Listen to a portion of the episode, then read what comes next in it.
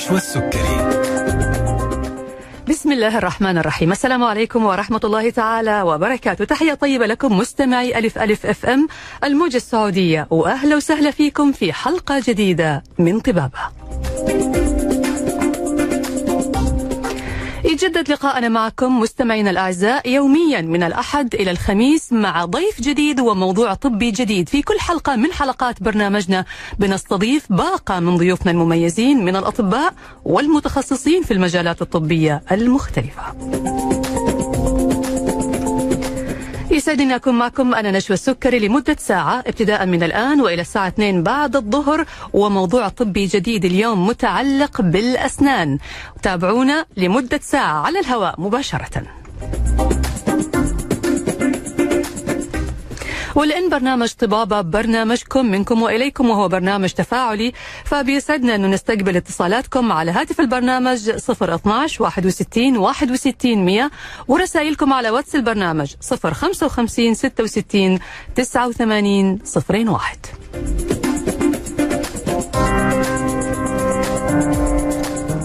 ايا كان جهازك Android أو iOS بإمكانك التواصل معنا من خلال تحميل تطبيق ألف ألف FM والتواصل معنا على حساباتنا على مواقع التواصل الاجتماعي الفيسبوك تويتر إنستغرام واليوتيوب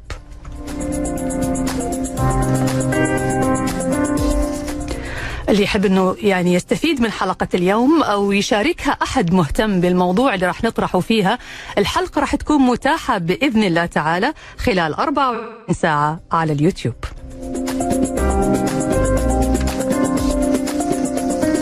أما موضوع حلقتنا اليوم فهو عن علاج العصب ومعلومات مهمة هنتعرف عليها من فين؟ من مصدرها. مثل ما تعرفوا تصاب الأسنان بالكثير من المشاكل اللي بتنتج غالبا عن عدم الاهتمام بنظافتها أو المتابعة الصحية اللازمة أو تناول أنواع من الأطعمة اللي بتؤثر على سلامتها. وجع عصب الأسنان هو من أشد مشاكل الأسنان من حيث الأعراض وما يترتب عليه من مضاعفات. ولأن المرضى المصابين بمشاكل في عصب الأسنان بيعانوا بشكل كبير هنتكلم اليوم في حلقتنا عن علاج العصب والمعلومات الشائعة اللي بيتبادلوها الناس بينهم وبين بعض عن أعصاب الأسنان واللي بتجعلنا في بعض الأحيان يمكن ما نتلقى العلاج المناسب في الوقت المناسب. اليوم هنعرف كثير من المعلومات عن الأعصاب تحديدا أعصاب الأسنان مع ضيف حلقتنا الدكتور عبادة أسطى استشاري علاج العصب وجذور الأسنان بأكوادنت لطب وتجميل الأسنان. حياك الله دكتور وأهلا وسهلا فيك. أهلا وسهلا دكتورة ومساء الخير عليك وعلى الجميع. وسعيد بتواجدي معك المرة الثانية. إحنا أسعد يا دكتور بوجودك معنا وسعداء بالرسالة اللي بتحاولوا توصلوها في اكوادنت للمجتمع بخصوص التوعية والتثقيف الصحي الخاص بصحة الفم والأسنان. حلقتنا اليوم عن علاج عصب الأس- الأسنان معلومات من مصدرها وحضرتك أكدت لي إنه مهم جدا إنه ناخذ المعلومة من مصدرها الرئيسي. ليش يا دكتور؟ صحيح طيب آه إحنا العصر الحالي المعلومات وسرعة انتشارها كبيرة جدا وسريعة. طبعا أنا أعتبر هذا سلاح ذو حدين.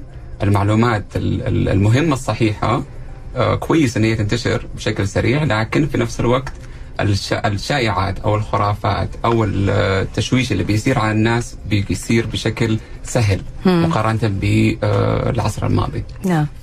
فهذه إحنا دخلنا في إشكالية كبيرة في آخر 10 أو 20 سنة مع زياده طبعا ال social media وزياده التواصل صار تناقل الأخبار سهل جدا فسهل إنه يصير التشويش على الناس بمعلومات.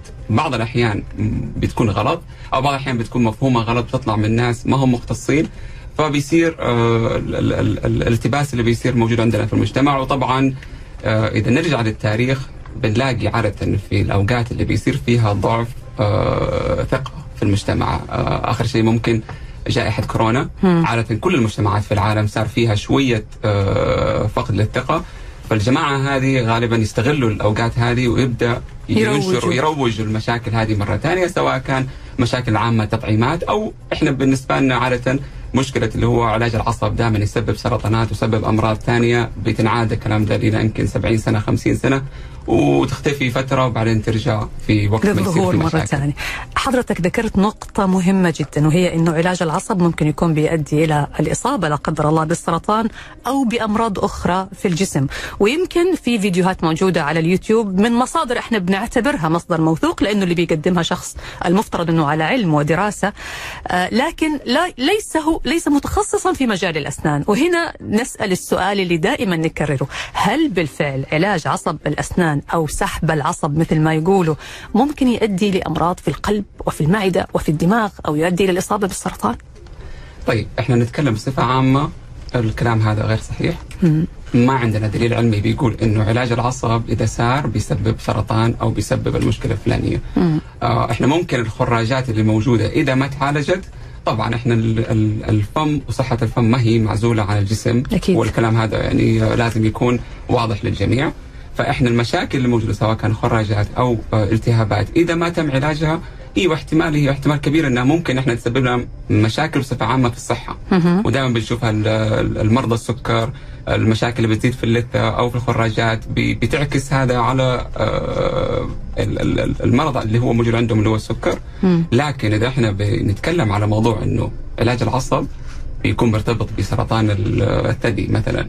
انه في ال- الكلام اللي كان بيطلع إنه تقريبا 90% من ال- ال- المرضى اللي عندهم سرطان ثدي عندهم علاج عصب في نفس الجهة. عشان إحنا نفند الموضوع هذا ببساطة عشان الناس تعرف إنه الكلام هذا غير صحيح. هو هذا كل ال- ال- الشائعة هذه أو الكلام ده مع- معتمد على شيئين. الشيء الأول إنه دراسة في دكتور اسمه آه، برايس قبل 100 سنة 1920 دكتور هو كان طبيب أسنان. وكان عنده اهتمام شيء معين لكن اهتمامه هذا شوية صار هوس وبدأ آه، مسك طريق آه، بعد كده يعني وسحبت رخصته أصلا في في الأربعينات. فهو اللي كان يسويه كان يجوا له مرضى تعبانين في العيادة عندهم مشاكل آه، آه، 1920 كان في مشاكل كثيرة وما بيعرفوا إيش سببها. فكان هو يعتقد إنه ممكن السن اللي متعالج فيه عصب يكون هو سبب المشاكل دي فيخلع السن هذا ويزرعه في ظهر أرنب والأرنب عادة بيموت خلال يومين. فصار يسويها لأكثر من 50 مريض. ياخذ منهم الضرس اللي هو معمول له علاج عصب وفيه خراج مشاكل يخلعه ويزرعه في آه، أو يغرزه في ظهر الأرنب وبيموت في خلال يومين. فاستنتج إيش العلاقة؟ يعني هو بيشوف. تأثير بالضبط. الضرس؟ فهو كان بي... طبعا الكلام هذا قبل ما يطلع مواد حيويه وقبل ما يتطور إحنا 100 سنة بنتكلم. فهو وقتها قال إنه خلاص معناه إنه الضرس هذا اللي فيه علاج العصب هو اللي مسوي المشاكل وأنا حطيته في الأرنب والأرنب مات بنفس المرض خلال يومين.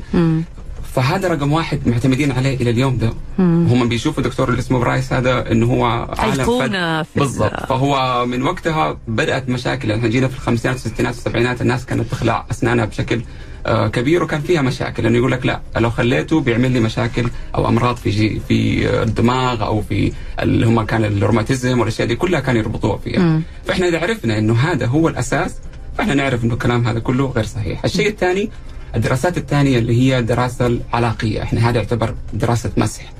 إحنا كمختصين بنعرف إنه الدراسات هذه نتائجها جدا ضعيفة وما نقدر نقول إنه هذا هو السبب.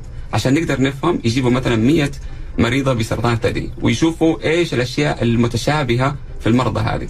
إحنا لو نمشي في الشارع بنلاقي أي مريض نوقفه غالبا حيكون في فمه يا علاج عصب يا حشوة. فهذا الشيء مو بس في المرضى هذول على مستوى المجتمع. فاللي بيصير إنه في الدراسات هذه بيشوفوا العوامل المشتركة. واحدة منها كانت إنه في عندهم علاج عصب في نفس الجهة اللي في عندهم سرطان ثدي فكانت هذه من النتائج اللي ممكن تكون آه يعني مشتركة. طبعا لما يجي أحد غير مختص وبيحاول إنه هو يتصيد في الأشياء هذه بيقول لك أوه والله الدراسة الفلانية قالت إنه 80% أو 90% من اللي عندهم سرطان ثدي في اليمين عندهم علاج عصب في اليمين فيلا علاج العصب هو السبب.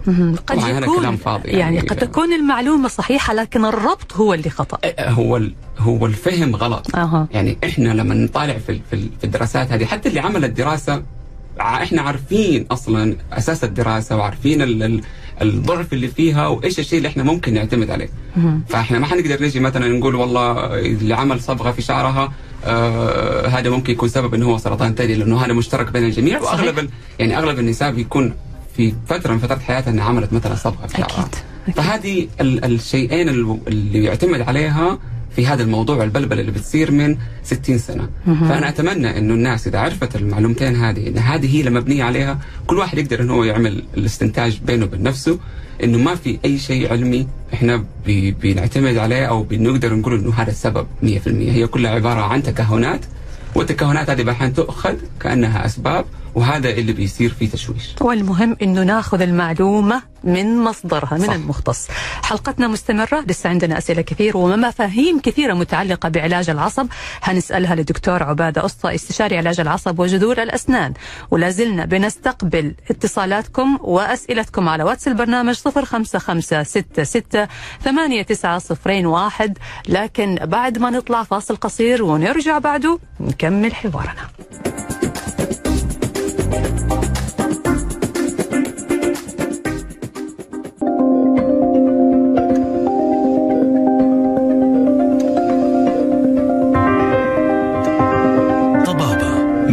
نشوى السكري ورجعنا لكم من جديد مستمعينا الأعزاء لبرنامج طبابة على إذاعة ألف ألف أف أم الموجه السعودية.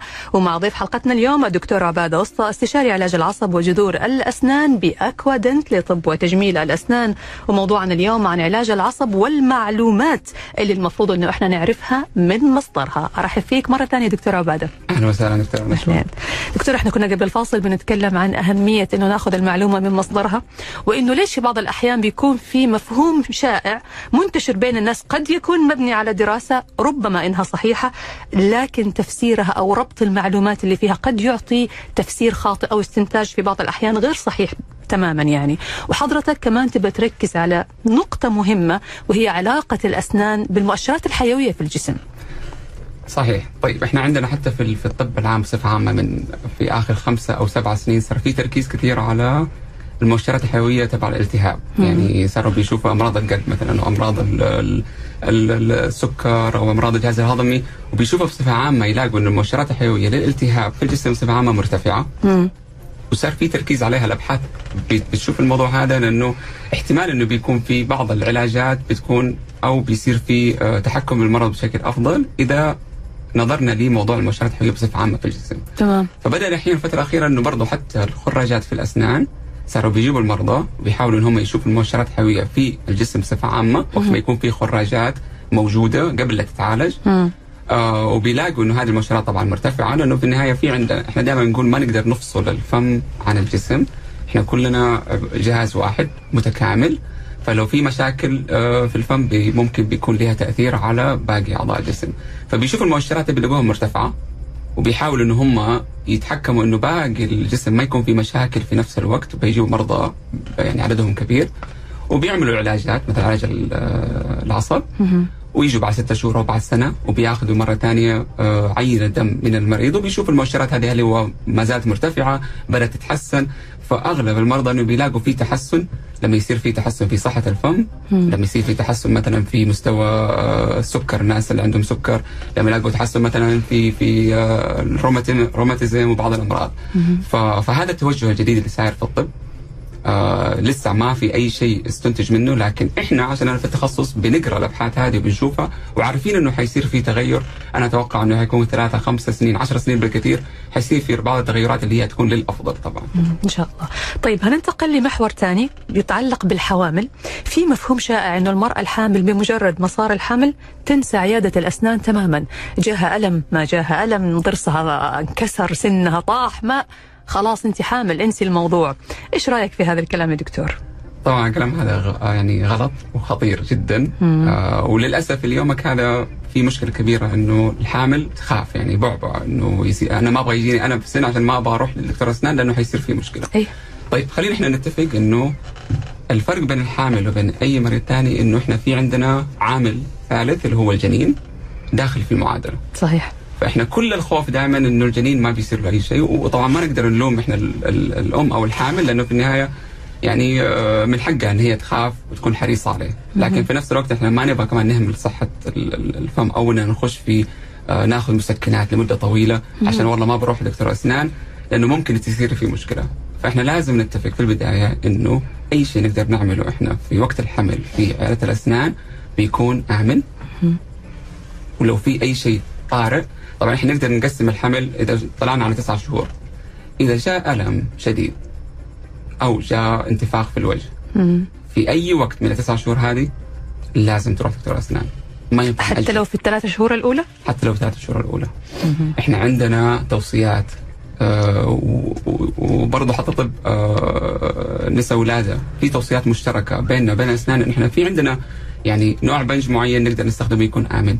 نعرف إحنا الأشياء اللي نقدر نسويها علاج طارئ. ان إحنا نزيل الألم لأنه في النهاية الألم لو جلس موجود طبعا حيتأثر هرمونات حيتأثر stress level حيت يعني هذا كله ممكن عكسيا ينعكس على الأشياء- الجنين. على الجنين أكيد. وعلى نفس المريضة. فأنت أو أنها تأخذ مسكنات بشكل كبير مفرط حيكون ليها مشاكل أكيد. طبعا. ما ينفع ناخذ شهر شهرين بنادول كل يوم مثلا خمس مرات ست مرات. فإحنا عادة نعالج مشكلة بمشكلة. لكن لو راح دكتور أسنان احتمال إنه يكون مشكلتها جدا بسيطة. وعادة إحنا يعني على علم ودراية ب ب إيش يضر بالأشياء الجنين. ولو في أي شيء عندنا غالبا نرجع إحنا نستشير طبيب الأسنان النساء والولادة عشان نتأكد مثلا لو في شيء معين إحنا لا- لازم نتجنبه سواء كان في البنج اللي نستخدمه أو في المسكنات اللي نعطيها للحامل بعد العلاج. فالتسعة شهور هذه إذا في شيء طارئ لازم يتعالج. تمام. لل... للحامل نفسها وللجنين. هل في أشياء ممكن يا دكتور تصلح في شهور معينة من الحمل وفي شهور ثانية؟ لا؟ طيب تمام. إحنا بعد كده نقدر نقسم الحمل إلى آه ثلاثة فصول. مم. في اللي هو ثلاثة شهور الأولى ثلاثة شهور في النص ثلاثة شهور الأخيرة. تمام. عادة عادة الأشياء اللي ممكن تستنى إحنا ما نحب نسويها في ثلاث شهور الأولى ولا الأخيرة لأنه أصلا هذه الفترة عادة الحامل غير مريح ليها. إنها يجي عادة الأسنان. ثلاث شهور الأولى بتكون دائما عندها مشاكل آه، ما بتقدر تجلس فترة طويلة وطبعا في النهاية يكون الجنين موجود. فشوية صعب إن إحنا إن هي ممكن آه، تكون في كرسي أسنان ومرتاحة.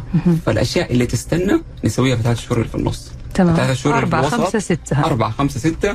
هذا لو في شيء نحتاج إن إحنا ن- نكمل علاجه مثلا بدينا طوارئ ونحتاج إن إحنا نكمله أو لو في حشوة تتغير ولو سبناها ممكن توصل مثلا إلى عصب في الثلاث شهور الأخيرة إحنا الأفضل نسويها في الرابع والخامس السادس نسوي الأشياء نسويها الوقائية أو التحفظية. الشيء التجميلي واللي يقدر يصبر لا. الأفضل بعد بعد الولادة. لكن البنج دكتور ما يأثر على الحمل أو على الجنين؟ لا هو في إحنا عندنا أنواع كثيرة من البنج ففي أكثر من نوع من البنج آه، بتعمل عليه دراسات ومصنف إنه هو آمن جدا سواء كان على الحامل أو على الجنين. تمام. وما في أي دراسة بتقول إنه بيعمل أي ضرر عليه.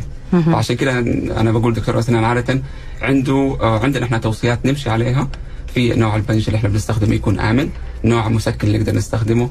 آه نقدر إحنا نعمل إجراء أحيانا يكون إجراء طارئ وقصير في المدة لكن يشيل السبب الين ما نقدر إحنا مثلا نخش في الرابع الخامس السادس ونقدر نكمل العلاج وقتها عشان ما يتفاقم بعد كده. أو لو إنه مثلا يحتاج خلع برضه يكون شيء بسيط لكن إن أنت تتجنبي نهائيا تروح دكتور أسنان وما تعرف إيش اللي صاير وتقول لا والله أنا الأشعة اللي حاخذها حتأثر على الجنين ولا ولا ممكن. أحيانا دكتور نفس اولاده يقول لها والله لو قدرت تتجنبي لا تروحي أحسن. وهذا عادة بتكون بسبب إنه عدم دراية. طبيب النساء والولاده أحيانا عدم دراية بالأشياء اللي إحنا بنعملها في عادة الأسنان فيكون سهل إنه إحنا بنقول الأفضل اللي نسويه عشان لأنه أنا هو أنا ما بعرف أنا إيش اللي بيصير هناك. صح. فاحتياطا اللي هو عدم أو أو جهل بال- بال- بال- بالمعلومة أحيانا نقول خلاص بدل إذا نقدر نستنى نستنى أفضل. تمام. طيب هننتقل لمحور ثاني دكتور عباد وهو موضوع الأشعة. بعض الناس بغض النظر عن الحمل أو غير الحمل. أصلا حتى يقول لك لا والله أنا سويت اشعه من شهر ما أبغى أعيد الاشعه مرة ثانية ترى تكرار الاشعه غلط ويضر ممكن يسبب لا قدر الله سرطان. هل الاشعه آمنة يا دكتور؟ طيب بصفة عامة الأشعة سواء كانت السينية أو المقطعية اللي إحنا بنستخدمها في عادة الأسنان مم. آمنة. آه بس أنا دائما بقول كل شيء إذا زاد عن حده ينقلب. ممكن ينقلب ضده يعني مم. إحنا الموية إذا ممكن بتكون إنها است- استخدمناها ب- ب- بكمية مفرطة مهم. ف... فما نفس الشيء حينطبق على الاشعه لكن ما ينفع نقول إنه والله لا أنا ما أبغى ادخل لي أشعة عشان آه هذه ممكن تسوي لي آه مشكلة. الكلام هذا ممكن في بداية الأشعة في السبعينات أول ما طلع أول ما كنا نستخدم الستينات والسبعينات كان أيوه الجرعة الأشعاعية كانت مرة عالية مم. حكم ال ال ال المستوى اللي كان نشت يعني نشتغل فيه هذيك الفترة كان في صح كان في شوية تخوف ومن وقتها الخوف هذا ز- سار إلى يومنا هذا بس إحنا اليوم يعني اللي موجودة بالتقنيات اللي موجودة جرعة الأشعاع بتكون بسيطة. يعني شيء آه، لا يذكر صراحة مم. فأنا عشان بس نتكلم آه، بمعلومات يعني علمية إحنا الجرعة الأشعاعية تقاس بوحدة اسمها ملي سيفرت مم. تمام تمام كل أو كل مجتمعات الاشعاع بصفة عامة سواء كان أسنان أو طبية متفقين إنه 100 ملي سيفرت في كمية أو في فترة قصيرة فترة هذه إلى الآن ما يعرف أصلا كم بس هي لازم كل هذه تجارب على الحيوانات.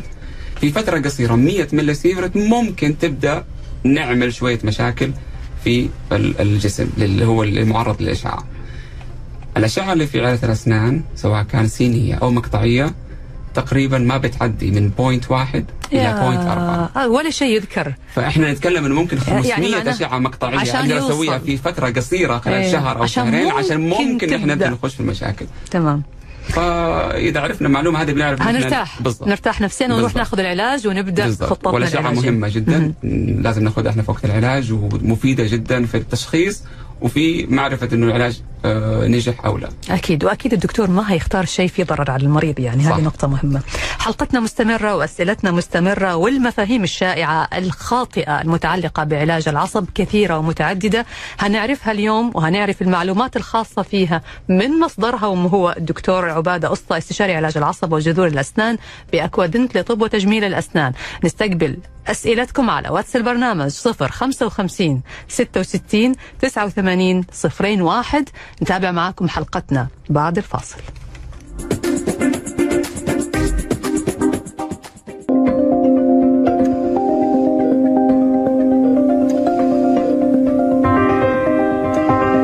طبابة مع نشوى السكري. حياكم الله من جديد. مستمعينا الأعزاء وأهلا وسهلا فيكم في برنامج طبابة على ألف ألف أف أم الموجة السعودية. مع ضيف حلقة اليوم الدكتور عبادة أسطى استشاري علاج العصب وجذور الأسنان باكوادنت لطب وتجميل الأسنان وموضوعنا اليوم عن علاج العصب والمعلومات من مصدرها. طبعا بنستقبل اتصالاتكم وأسئلتكم على واتس البرنامج 055 66 89 صفرين واحد وهنجاوب على الأسئلة في الجزء الأخير من حلقة اليوم. أرحب فيك مرة ثانية دكتور عبادة وأهلا وسهلا فيك. أهلا وسهلا فيكم. أهلين يا دكتور. دكتور إحنا كنا بنتكلم عن الأشعة وعرفنا كده أنه الأشعة آمنة وما منها ضرر أبدا. الحين يا دكتور نبغى ننتقل من الأشعة لموضوع البنج. كثير من الناس معتقد أنه البنج ما يشتغل بسبب شرب القهوة. هل هذا الكلام صحيح أم خاطئ؟ خاطئ. خاطئ؟ طيب. طيب. إحنا خلينا أول شيء خلينا بس نتكلم على موضوع آه، تجربة المريض. مم. أنا أعتقد إنه تجربة المريض في الأسنان لازم تكون تجربة ممتازة. التجربة هذه تتحقق من دخول المريض للعيادة وقت انتظاره. مم. دخوله جوة العيادة في البداية تشخيص ياخذ آه، وقته نحن نسمع المشكلة اللي عنده نشرح له إيش المشكلة اللي موجوده وإيش الحلول. بعد كده وقت العلاج المفروض إنه نحاول قد ما نقدر إنه المريض ما يحس بأي ألم تمام هذه كله يتحقق طبعا بالبنج إنه ما يحس بأي ألم مم. في عندنا حالات معينة لما يصير في التهاب شديد في الضروس ال- السفلية مهم. تصير شوية تغيرات طفيفة في المستقبلات العصبية بتجعلها إنها مقاومة للبنج مقارنة بالحالة العادية لما ما يكون في التهاب مم. فهذه المشكلة دي موجودة من زمان أنا ما أعرف صراحة كيف بدأت موضوع القهوة لكن أنا أعتقد إنه كانت دائما لما ما يشتغل البنج وبي- بيسحب العصب وبيتألم المريض وعادة هو المريض بي- بيكره دكاترة العصب بسبب هذه التجربة. بس أعتقد كان دكاتره وقتها ما كان عندنا المعلومة دي قبل 20 سنة أو 15 سنة. فكانوا بيسألوا أنت إيش بتعمل؟ فكان يمكن المرضى كانوا يشربوا قهوة كثير. فيقول وقال له أنا ما. نمت مثلا أيوه آه. ولا أشرب قهوة ولا أشرب كركديه ولا أوكي ممكن أشرب القهوة يسال اللي بعده ما يشتغل ممكن. أنا أتوقع انها كذا. أنا ما أعرف كيف بدات آه، عدة لكن هي تجارب. منتشرة في منتشرة في أكثر من مجتمع. فصار مثلا المريض يخش بيقول لي ترى أنا أشرب قهوة كثير يعني فما حيمسك البنج فإحنا لازم نعرف إنه سببها بسبب هذه التغيرات اللي بتصير بسبب الالتهاب حلها موجود وعندنا إحنا طبعا طرق مساعدة للبنج. بنحاول إن إحنا نوصل كمية كبيرة من البنج حوالين نفس السن هذا وبي وبي يعني البنج بيشتغل. وحنشتغل إن شاء الله بدون ألم في أغلب الحالات. ف... فنقدر نقول إنه لا شرب القهوة ولا شرب الكركديه ولا الأشياء دي كلها بتخلي البنج. ما يشتغل. لكن قد يكون يا دكتور في ناس بطبيعتهم شعورهم بالألم يمكن أقوى من غيرهم وعلى العكس من كذا في ناس الألم عندهم الشعور فيه أخف. هو طبعا القلق والخوف والرهبة هذه عوامل 100% موجودة. إحنا ممكن آه، يعني مثلا غاز الضاحك هذا ممكن نستخدمه عشان إحنا بس نريح المريض. في بعض الأحيان بعض الأدوية اللي هي تخليهم شوية ريلاكس اي لأنه هو لما يكون متوتر لو بيحس بشيء بسيط بتلاقيه هو يعني خلاص من البداية أصلا آه، حاط في راسه وحاطة في راسها إنه حتحس بالام أو إنه يكون عنده تجربة سابقة. فمجرد ما تسوي أي شيء خلاص أيوه يبدأ بالضبط. يشعر فأنت. بتح... يعني هذا دورنا. إحنا دائما ب... أنا أنا بالنسبة لي دائما أحاول ان أنا أطمن المريض. بقول له يعني أنا بأوعدك إن شاء الله قد ما أقدر. وإذا مثلا حسيت بشيء أنا يعني أعطيني خبر وأقدر أتصرف. ممتاز. في النهاية أيوه إحنا يعني المختص عادة حنسوي أكثر من طريقة. إحنا عندنا واحد اثنين ثلاثة أربعة. يعني ال- الأولى مثلا كان فيها مشكلة حنستخدم الثانية الثالثة الرابعة. فغالبا ما حنوصل للرابعة اللي إحنا متأكدين 100% إن شاء الله إنه باقي العلاج بيستمر بدون ألم. وأغلب المرضى بيقول لك يعني أنا كيف طب آه، خلصت العلاج بدون ما حسيت ولا أي شيء. هو في النهاية إحنا لازم نعرف الأسباب اللي تخلي البنج أحيانا ما يشتغل وإيش الطرق اللي موجودة اللي إحنا نقدر نستخدمها. جميل. طيب هننتقل الآن لموضوع ثاني أو محور ثاني وهو بعض الأحيان نشعر بآلام في الأسنان لكن ما يكون لها أي علاقة بالأسنان يكون لها علاقة بمشاكل أخرى في الجسم زي إيش وليش هذه مشكلة كبيرة جدا مم. إنه بيجي المريض بيكون عندي آلام مثلا في الضرس الفلاني إذا إذا إحنا سوينا الفحص وأخذنا الأشعة وما في أي سبب واضح مم. إنه هنا في مشكلة إنه يكون سببها الم مم. طبعا الصح المفروض انه إحنا بنقول للمريض ترى ما عندك أي مشكلة. بعض المرضى طبعا أو المراجعين بيزعلوا يقول لك لا كيف أنا عندي ألم في المكان هذا؟ سوي لي سوي لي العلاج أيوة بالضبط. سوي لي العلاج الفلاني. صح. يعني الدكتور اللي بيحاول انه هو يرضي المريض ممكن يسوي له العلاج. مم. أنا أشوف إنه هذا ممكن أكبر غلط إحنا ممكن نسويه مع المريض اللي هو بيكون سبب الألم ما هو من إنك تحاول. ترضيه. لأن إيوه لأنه لو أنت رضيته واشتغلت وجاء بعد أسبوع والألم ما راح أنا أعتقد إن هذه ممكن يعني تكون آه، كارثة بالنسبة للمريض بس للدكتور لأنه بيرجع بنفس الألم بيقول لك أنت خلعت السن مثلا أو عملت علاج عصب والالم موجود مم. فدائما لما يكون في آه، ألم من مكان معين وإحنا نعمل الفحص كامل وما في سبب موجود أنا بالنسبة لي دائما مستحيل إني أعالج أقول للمريض أقول له إيش في عندك أشياء ثانية خلينا نتكلم إحنا على الأمثلة الشائعة الموجودة. أيوه. أنا في شيء عندي آه، هذا أنا من قبل فترة فكر سم سميته إنه آلام الأضراس العلوية الموسمية. الموسمية. أيوة. الموسمية. مم. إحنا لما نيجي هنا في جدة في عندنا مواسم تغيير الجو واللي فيه عادة حساسية. مم. الناس اللي عندها جيوب انفيه وحساسيه تزيد. تزيد. مم. الفترات هذه أنا لأن أنا عندي حساسية فأنا أعرف الفترات دي لأنه الأسبوعين أو الثلاث أسابيع دي أنا عادة بعاني فيها فأنا أعرف إنه كل اللي عندهم جيوب انفيه بيعانوا الفترة دي. إحنا بتزيد الزيارات لطبيب الاسنان بسبب الام في الضروس العلوية في هذه الفترة بسبب الجيوب الأنفية بالضبط بسبب. أيوة. الجيوب الأنفية فإحنا لما الفترة هذه أنا جاهز عارف إن أنا قدامي مثلا أسبوع أسبوعين نص المرضى غالبا ححولهم على أنف وأذن وحنجرة. وما حيكون عندهم هذا وبعضهم. حيكون له مراحل يتعالج في مكان وجاني ويحس بالمشكلة ما زالت موجودة هي سببها الجيوب هو- الأنفية هو متخيل انه الدكتور الأولاني دكتور الأسنان ما عرف. يحل المشكلة فراح لدكتور أسنان ثاني صح فأنا عادة لما ما يكون في سبب في السن أنا دائما بسأل ولما يكون وقت وقت الموسم هذا أنا بقول أنت عندك جيوب أنفية عليك حساسية بعضهم ما يعرفوا نهائيا. لكن في أشياء ثانية اللي هو الضغط والإحساس بالأشياء هذه والاحتقان. لما يكون موجود بنقول okay روح ال ENT أو روح الانف واذن الحنجرة. تاكدوا بس إنه ال- الاحتقان هذا كله يخف وتعالوا بعد أسبوع. أغلبهم ما يرجعوا. لأنه لما يتعالج الجيوب الانفيه الضغط اللي بيصير والألم اللي بيصير على الج... على الأسنان بيختفي. فإحنا هذا سببه من الجيوب الانفيه وفي ارتباط كبير ما بين الأعصاب الجيوب الانفيه وما بين الاضراس العلوية. عشان كذا هذا المكان اللي دائما إن هم مرتبطين مع بعض بحكم ال- القرب اللي بينهم وفي الدماغ أو في النخاع المستطيل ال- الخلايا حقتهم قريبة من بعض. فهذا إذا أحيانا لما يعني يصير عندنا مشكلة في الجيوب ممكن إن هو يرجع لنفس يسمع. اللي في بالضبط يسمع الألم الرجيع. الرجيع. أي. فهذا مره مرة ألم الرجيع عندنا إحنا في منطقة الوجه والفكين جدا منتشرة. فعندنا الجيوب الأنفية رقم واحد.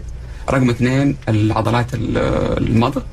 فعادة الناس اللي عندهم بيجزوا الجزو إيه بالضبط. اللي عندهم جز بالليل بالذات اللي عنده ستريس أو بعض الأحيان يكون عندهم عادات إن هم بيجزوا بالليل.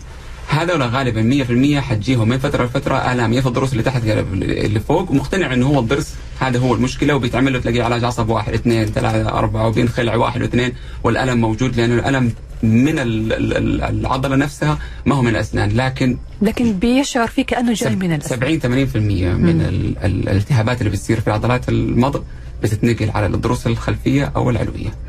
لما تتعالج المشكلة حقت الجز بيروح الم الأسنان بدون أي علاج. هذول الاثنين يعني أنا أعتبرهم جدا جدا جدا شائعين. وأنا بشوفهم هنا مرة كثير بالذات إنه بعد آه، جائحة كورونا موضوع الجز هذا وال stress صراحة شوية ارتفع. وصرنا بنشوف يعني ناس كثير صاروا بي يعني بي بيصير لهم بال بالليل بسبب ال- ال- الستريس اللي هو لا إرادي. جميل. هنعرف يا دكتور بعد الفاصل إذا في انتفاخ في الوجه وألم شديد هل لازم ناخذ مضاد حيوي؟ ولا ممكن نبدأ العلاج بدون ما ناخذ المضاد الحيوي؟ هذه برضو من المفاهيم ومن المعلومات اللي موجودة أو القناعات الموجودة عندنا. هنعرف الإجابة على هذا السؤال مستمعينا الأعزاء لكن بعد ما نطلع فاصل قصير ونرجع بعده نكمل حوار.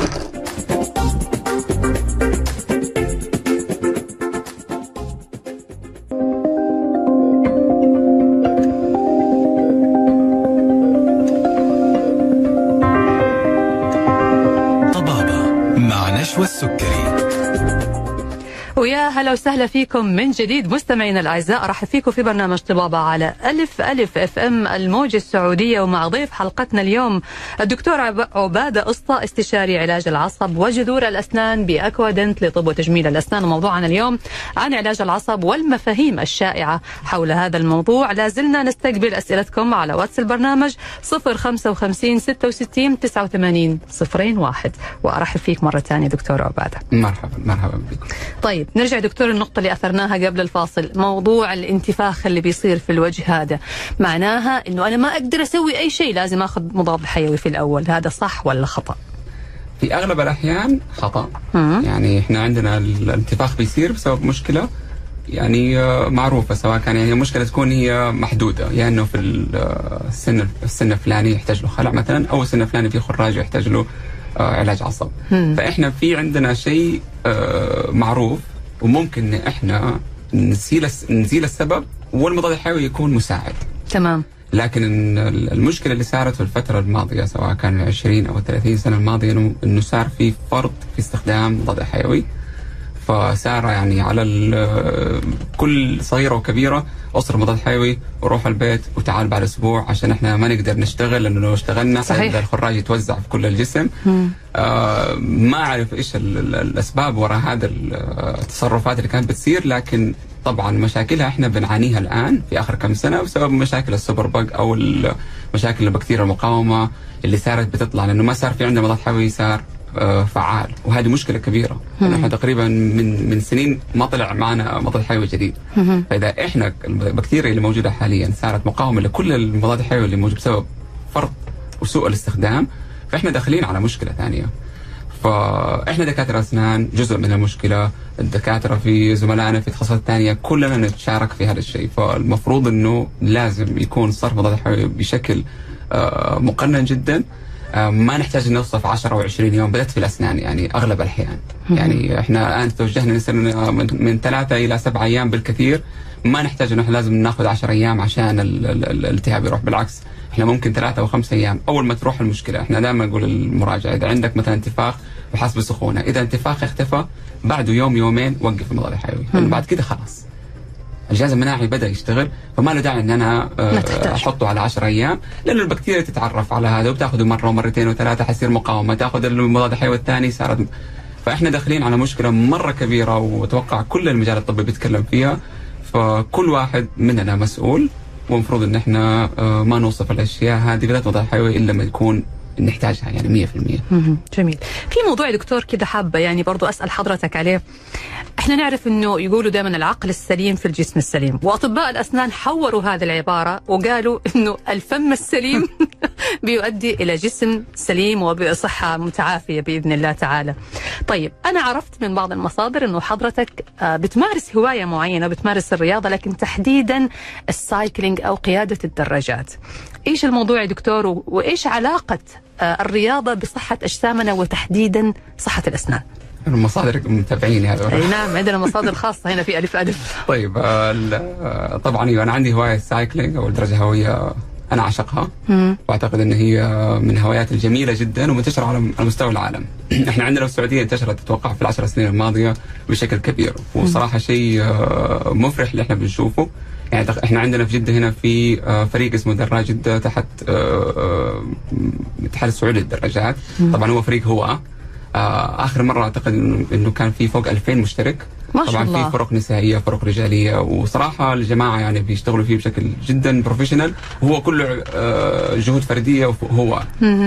فأنا بالنسبة لي الرياضة هذه طبعا هي شغف. وأنا دائما يعني أنا آه، أنا بدرس في الجامعة فطلابي دائما ان هم لسه في بداية العشرينات. فأنا بقول لهم حاول إنك أنت تلاقي هوايتك.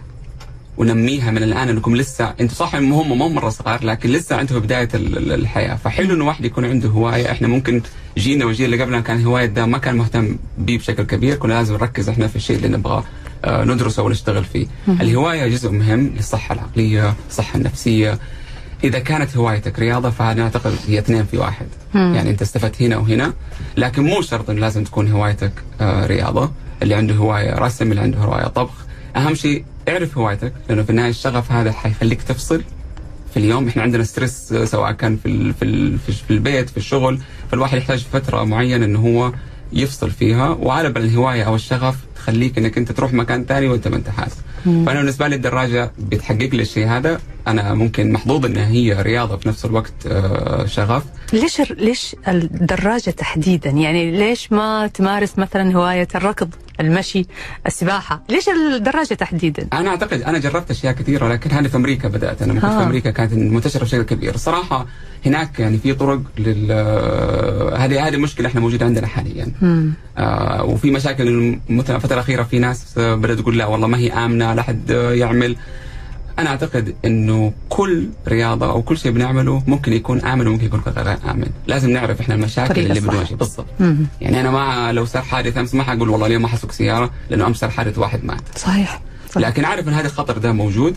إحنا عندنا مشكلة إنه ما في طرق مهيئة للدراجة إلى الآن. ف... فأنا أشوف إنه عادة في الويكند في الصباح الوقت مرة مناسب اللي بيمارس هواية الدراجة لأنه الناس أغلبها نايمين فالشوارع فاضية. والشم ال- يعني النور موجود فلو في مشاكل في الطريق في حفر أشياء جديدة اللي بتصير سهل إن إحنا نشوفها في في النهار. بس أنا شوية ممكن عندي تحفظ لأنه في المساء ومع زحمة السيارات وفي نص الشارع واحيانا يصير في آه، زي كذا تحفريات أو شيء زي يعني شوية خطيرة. آه إلين ما يصير في عندنا طرق خاصة بال- بالدراجات. أتوقع في الرياض الآن عندهم اللي هو المشروع اللي هو 100 كيلو. آه في دبي موجود آه 90 كيلو مجرد مسار دراجات فقط. آه بدات الناس اللي هم الرود آه دراجات الرود نحتاج مسافات آه طويلة. فأتمنى جدا إن شاء الله خلال السنة سنتين الجاية بيكون في عندنا على الأقل مسار حتى لو 20 كيلو 40 كيلو. وفي الله. منصة اسمها منصة هاوي. برنامج جوده الحياة. من برامج الرؤية. آه أتوقع لها سنة ممكن أو سنة ونص في منصة اسمها هاوي. أتوقع آخر مرة شفتها كان أكثر من 10000 مشترك. ما شاء الله. طبعا هذه كل بدعم. من الدو... يعني بدعم من الدولة وباشتراك من أغلب الوزارات فيها. مم. يدعموا كل الهوايات اللي موجودة.